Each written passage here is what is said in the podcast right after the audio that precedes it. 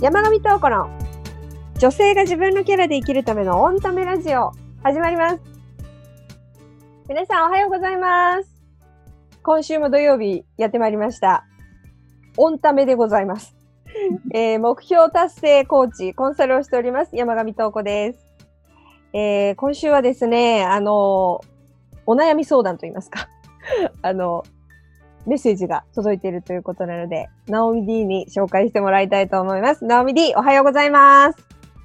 おはようございます。よろしくお願いします。お願いします。えー、それでは紹介をさせていただきます。41歳、派遣社員、王さんからいただきました。ありがとうございます。ありがとうございます、王さん。えー先日、10年以上の付き合いのある友人に突然 LINE をブロックされました。はい。おそらく理由は、コロナ自粛中に彼女が結婚を約束した遠距離恋愛中の彼氏がいるにもかかわらず、他の男性と付き合い出したこと。お、もともとの彼氏への別れの告げ方。新しい彼氏の聞く限りでの人格などが気に入らずに物申したことだと思われます。お、はい。物申した。うん。でですね、その友人と私は東京と大阪で離れて暮らしているので、年に数えるほどしか会えませんが、2、3日に1回は LINE で連絡を取り合い、割とはっきりと意見をし合う仲でした。はい。LINE をブロックされても、電話や SNS、SNS の DM 等で連絡を取ることが可能かと思いますが、LINE ブロックする相手イコール不要な存在に思えてなりません。うん。私自身も自分をブロックする人に歩み寄る気持ちには今のところなれません。うん。ただ、どうしてブロックするまでのことになってしまったのか理由を聞きたい気はしています。スマホが主流になって簡単に近くにいるように連絡が取れる時代になったけど、反面、簡単にそれをシャットアウトできてしまうんだなぁと思いました。うまく向き合う方法が見つからず戸惑っています。ということです。おー、王さん。何？ブロックされちゃったんですね。うーん。ブロックか。ー、うーん。あのー、メッセージくださってるので、多分、まあ、2、3日に1回はやりとりをする。そして、言いたいことを言い合えるお友達だったんですよね。なので、そして10、10年ぐらいお付き合いあったと。いうことですよね。うーん、ショックですよね。このブロック。そうねー。ねえ。結構そのブロックって激しい行為よね。うん。なんか、一番答えますよね。無視、無視うんされるというかね。音信なんですかね、うん拒絶みたいなあ感じ。うん。あ、うん。あの、それだったら喧嘩し合った方がうん。いいですよね。そうですね。うん連絡がね、こっちから届いていないっていうこととか、うん。ね、もちろん向こうからは一切来ないっていうのは、結構ね、きついですね。そうきっとこの文章の中には、あの、いろんな思いが入ってると思うんですよ。傷ついたうん。気持ちとかね。そういうものがあるんだと思いますけれども、あの、誰にでもわかるようにね、きっと書いてくれたっていうね、感じがしますので、丁寧さが伝わってきますね、王さんの性格の。でね、やっぱりその、物申したっていうふうに書いてあるけれども、ちょっとやっぱり、今までお付き合いしてきた経緯とかも知っているから、もともとお付き合いしていた方のことも、ね、知っているだろうから、友達だから、あの、会わないでお別れしちゃったりとかっていうね、そのお別れの仕方がやっぱり寂しく思ったんでしょうね。うん。ね、なんか、うん、まあもし自分がされたら悲しいっていう風に、まあ一体化させてるわけですよね。相手あ。と。ああ、そっかそっか。その、王さんの付き合いされていたお相手の方のお気持ちをそうね。だんだんわかるっていうことね。うん、そうそう。なんていうか、うん自分がもし、その元の彼の立場だったら、うんそんなことされたら悲しいっていう風に、うあの、一体化させてるっていうことだと思うんですよ。ん。なるほど。うん、別のものとして見れなかったんですよ。優しいからだと思う、それは王さんが。うん。うん、というような、まあ、ことで、あとは、その友人ですよね、お友達に対しても、そういうことをしないでほしいという、そういう人であってほしくないという、あの、願望、うん、期待があるんですね。やっぱり好きだからこその。あうん。認めた人だからこそのね、10年ずっとお友達だったから。という、あの、思いがね、そこにはあるんだろうなっていうふうに思いました。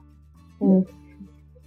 で、こういうことを思う方ってたくさんいらっしゃるから、珍しいことではないし、うん。ただね、ブロックされたっていうことは、一体何が起きたのかっていうね、理由がわからないところもあって、戸惑っているし、傷ついているっていうこともあるし、まあショックですよね。うん。なんか言ってほしい。けど何も言わず。ね、うん。されちゃったから、うん、っていうことなんだと思います。うん。はい。うん。あのね、ちょっと辛いかもしれないけれども、あのー結論言いますね。まずね。いろいろあると思うんですけれども、相手の気持ちがわかるようになればね、問題解決は早い。ということ。そして、常に相手の立場に立って考える癖をつけるとね、もっと楽に王さんはね、生きられるようになるよ。っていうのが、あの今回の結論です。うん。相手の気持ちとか相手の立場。そうですん。うんそれがね、常に、王さんがね、相手の立場に立って考えるっていう癖ですよね。それをね、つけることができるようになるとね、もっと楽ですよ。うん。そう。でね、今日は、相手からブロックされた時の心の整理法を王さんのためにお伝えしたいと思います。お え、もう一回、えっ、と、相手からブロックされた時に、時の時の心の整理法おー。をね、あの、もうこれ王さんスペシャル。お伝えしたいと思います。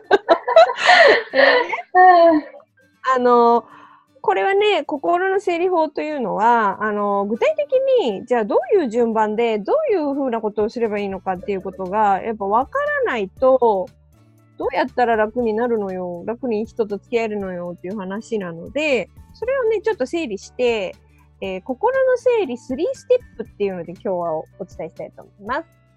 あー、なんか、フリーステップなんですね。うん。なんとなくね、説明上手な王さんだからね、やっぱりこうやって順序立てて、ステップにすると、やりやすくなるのかなっていうふうに思ったので、やってみました。はい。で、えーまずね、1番言います。1番ね。自分の思考、感情を吐き出して、自分の本音をつかみます。えっ、と、自分の思考？感情、思自考、感情。はい。それを吐き出して自分の本音をつかみます。というのが、ステップ1です。はい。そして、ステップ2いきます。はい自分に置き換えるということ。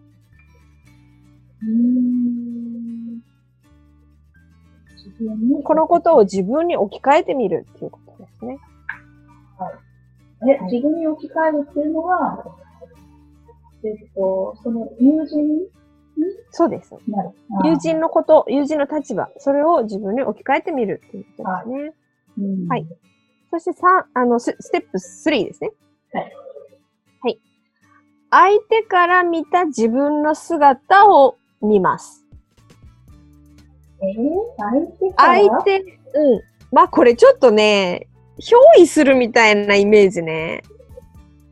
自分がもう相手になったつもりで、じ友人にな、友人の目から自分、王さんを見るって感じ。おー。相手から見た自分の姿を見る。おー。相手から見た自分の姿を見る。はい、そうです。うん。この3ステップを踏んで、取り組んでいってもらいたいと思うんですけれども、これだけ聞いてもね、ちょっとわからないので、分解していきたいと思います。それぞれを説明していきますね。はい。一番の自分の思考、感情を吐き出して自分の本音をつかみますということなんですけれども、これはね、何をすればいいのかと言いますと、具体的に言うと、自分の頭の中にあるもの。それね、思考ですね。と、お腹の底。まあ、イメージ丹田のあたり、おへその下あたり、腹部ですね。そのあ、その奥みたいなところのイメージをしてもらえるといいんだけど、お腹の底に、よく言うよね、腹の底にあるとかね。お腹の底にある、その感情、思いですね。それをすべて、ノートか紙に書き出してほしいんですよ。あー、出ましたね。うん。はい。ノートの方が良ければノートにどうぞ。紙でもバーっと書いてね、ともうひたすら書いて書いて書いていって、したいんだったらもうその感じでもいいです。で、とにかく、頭の中やお腹の底にあるものをね、自分の中にあるものを外に出して可視化してほしいんですよ。うん。文字にして見てほしいんです。あうん。で、それを可視化します。そうすると、何が自分の頭の中でずーっとぐるぐる回ってるかとか、感情、ずーっとこう、もやもや、もやもやしたものって感情がその中に留まってるからもやもやするんですね。ー。うんなんですけど、それをやっぱ外に出して、文字として確認する。可視化して確認するっていうね。で、素直にそれを、私はこんなことを感じているし、こんなことを思っている、考えているっていうことを素直にただ認める。うん。という作業を、まあワークですね。ノートワーク。うん。吐き出しワークとも言いますけどね。うんそれをやりまして、あのー落ち着くまでそれをやります。うん。書いて書いて書いて書いて書いて書いて気持ちが落ち着いてくるまでそれをやります。うん。最初うまく書けないと思いますけど、なかなかこの紙に書くっていうこととか、自分が何を思い考え、何を感情として持ってるのかっていうことを、こういったワークをやったことない人だと、その時点でもう、書いてる時点で、整理してしまう人とかもいるんですよ。ああ、なるほど。はい。綺麗にまとめ出したりするのね。そうすると、うんうんそのままそ頭の中にあるものをそのまま出してないから、うん。結局自分の本音がね、掴むことができないんですね。あうん。で、これはね、もう繰り返し練習ですね。柔らかくなるまでやり続けてほしいなっていうふうにーうん。思う。もう最初ぶっきらぼうでもいいんですよ。うん。ムカつく。うん。腹が立った。うんとかっていう、もう感じでもいい。あそもそも、あなたが悪いんじゃないっていう、なんかそういう、なんかそもそもこういったことがあって、ああいうことで、でもそんなの信じられない、常識的じゃないとかね。かそんなのでちょっとあ硬硬い感じでもいいから、どんどんどんどん書いていってほしいんですね。はうん。という、えっ、と、ノートワークをちょっとやってもらいたいっていうのが、えー一番の自分の感情を吐き出して、思考感情を吐き出して、自分の本音をつかみますというね、ステップですね。そして次、自分に、2番ですね。自分に置き換えるです。い。うんこれね、あのー相手、そのお友達の立場を自分に置き換えて考えてみてほしいんですけど、これちょっと具体例でいこうと思うんですけど、今回の。まあ、長くお付き合いした人以上に好きな人に出会ってしまったっていう状況があると思うんですよ。ちょっとこうコロナで離れてる間に別に好きな人ができちゃったんですよ。で、そういう、あの、相手の状況ね、お友達の状況を、もしそれが自分に起きたらっていうことをまずイメージしてもらいたいんですよね。ああ、なんか辛かったかもしれないですよね、コロナでね、うん、例えばね、うん。だってもう出会ってしまったんだもの。うん、惹かれてしまったんですよ。で、全くね、同じことが今後、今までなかったとしても、いや、私にはそんなことありませんのでわかりませんってね、思うかもわかんないですけど、でも、これね、このままにしていると、どっかのタイミングで全く同じようなことを王さんがね、体験する場合もあるんですよ。ああ、なるほど。あでね、あの、私はそういう経験ありますよ。私はそういうこと一切しませんので、うん、信じられない。っていうふうに、こう、凛として思ったとしてもですね、この先ね、どうして私、そんな、なんで、常識的じゃないこと、みたいな経験ってね、してしまったりするんですよ。ね、それが1年後なのか2年後なのかわかりません。どのぐらい先なのかわかりませんけれども、そういうようなことがね、起きたりとかってね、したときに、その時初めて王さんはね、自分だって、これが良いことじゃない。いいやり方じゃない。常識的ではない。相手を傷つけてることだっていうことをやってるっていうことは、ご本人が一番分かってるんですよ。うん。うん。もしそれが自分だったらよ。で、うん、その時、2、3日に1回、本音で話し合える。言いたいことを、意見をバンバン言い合える友人に何と言ってもらいたいのかっていうことをイメージしてもらいたいなっていうふうに思いますね。なるほどああ、そうか。王さんに、そのね、ご友人はお話しされてるんですもんね。ある意味、この、もしかしたら否定されるかもしれないような出来事も、全部お伝えしててとか、うん、よっぽどね、信頼を置いている人でないとなかなかできる話じゃないし。うん。うん。なるほど。分かってるんですよ。自分が相手を、元の彼を傷つけてること。うん。分かってるんです。だから、王さんに打ち明けてるんですよね。なるほどな、うん、で、そこに全然悪気がなかったとしても、うん、でも、分かっていると思いますよ。なるほど、ね。うん。そうかもしれない。自分が相手を傷つけてるという自覚は絶対にあると思います。うん、なので、あのね、いきなりブロックしてっていうことで、王さんは傷ついたかもしれませんが、ちょっとね、その友達の今起きてること、その立場にもし自分がっていうね、置き換えるっていうことをちょっとね、イメージしてね、やってみてもらいたいなっていうふうに思います。はい。そう。そして、その次、ステップ3。相手から見た自分の姿を見る。まあ、これもっとわかりやすく言うと、相手の目から見た、目を通して見た王さんっていう感じね。その姿を見てみてください。もうこれもイメージですよ、イメージ。相手の中にね、自分が入ってるような感じ。で、これ、心理学的なね、ワークになってしまうんですけれども、あの、心理学の用語っていうのがちゃんとあるので、それちょっとね、お勉強のために、まあ、ちょっと言ってみますね。あの、心理学用語で、ディソシエイトっていう言葉があるんですよ。で、それって何なのっていうとね、客観視、分離化っていうこと。うん。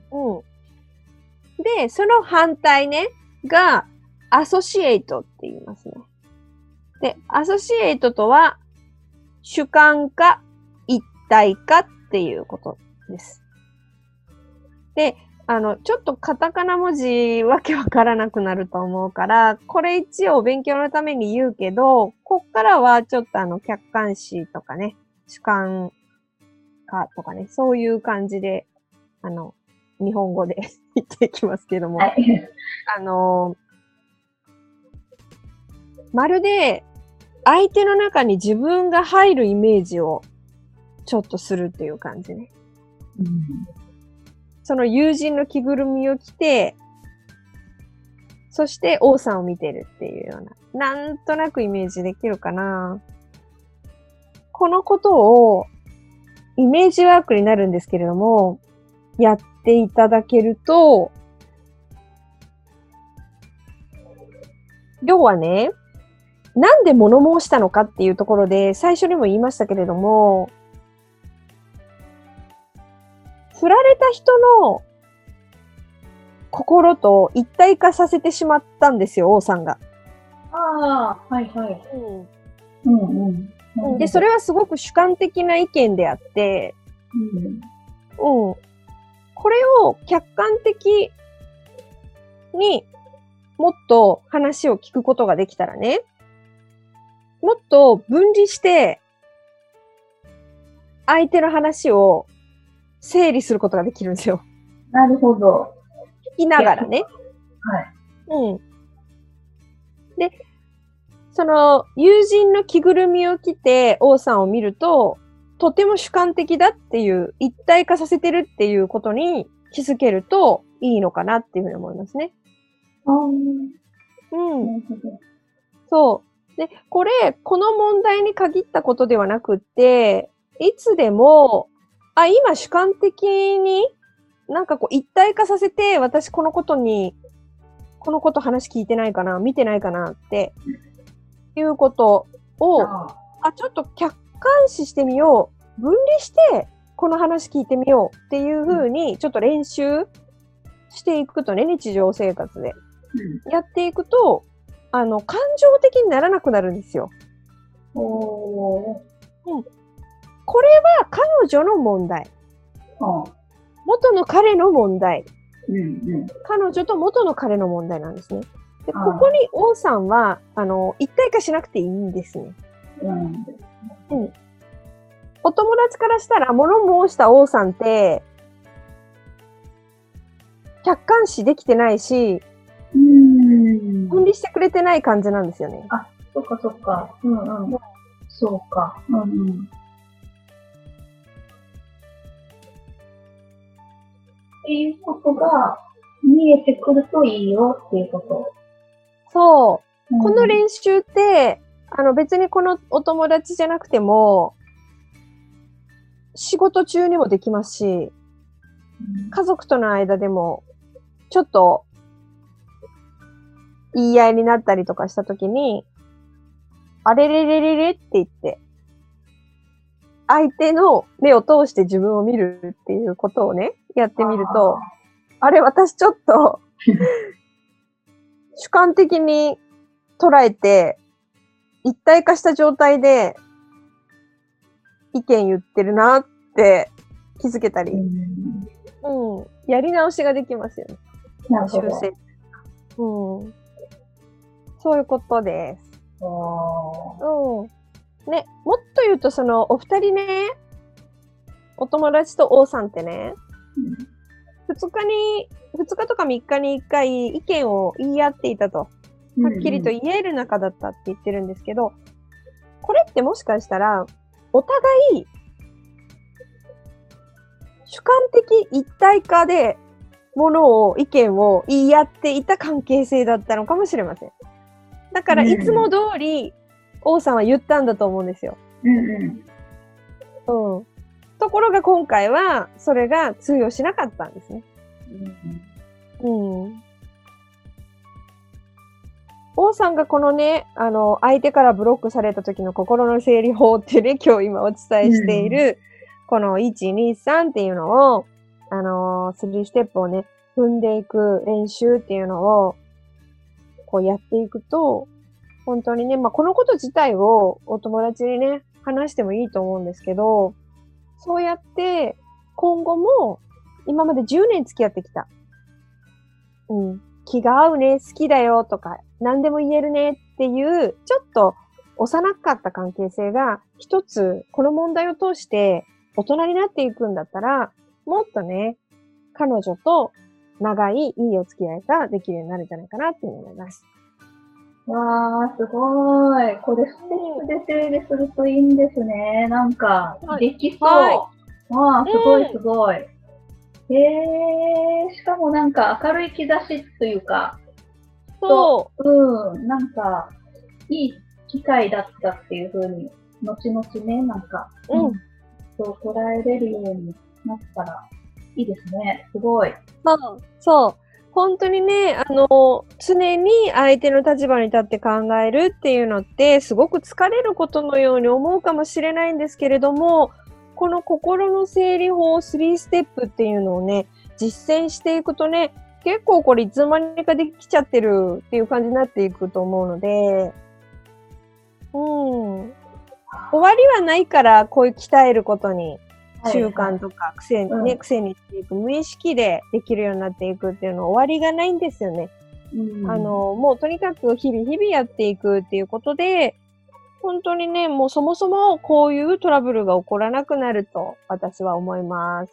わー、それはいおさんい。とっても、とってもいいね、あのーこちらにメッセージを送ってくださったので、本当にね、あのーもっとね、素敵な人生になってくると思いますよ。よかったうん。どうか今ね、ちょっとお辛いとは思うんですけども、うーん、今ちょっと辛いですよね。ねでもこの後はね、うん。大丈夫なので。うん。うん。王さんがね、彼女とどうなりたいかによります。それはもう本当に王さんにしかわからないので、王さんが考えてね、行動してみてください。ということで、今週はここまでといたしたいと思います。はい。さて、えっ、と、皆様からもですね、王さん以外のね、あの方も何かお悩みのことございましたら、どんなことでも結構でございます。日常に役立てる、これから習慣にしていけるような何か、あの、方法をお伝え、具体的にね、お伝えしていけたらな、というふうに思っておりますので、ぜひご活用ください。お待ちしております。それでは皆さん、良い週末をお送りください。ありがとうございました。ありがとうございました。またねー。